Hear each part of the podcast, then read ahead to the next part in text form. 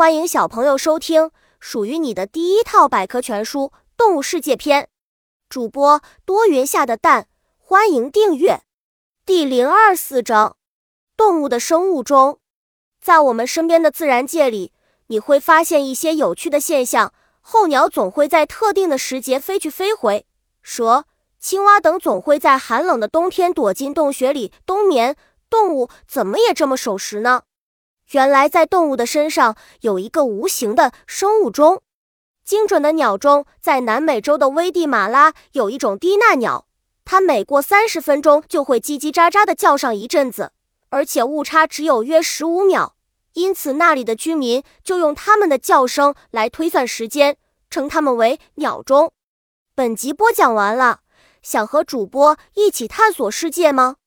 关注主播主页，更多精彩内容等着你。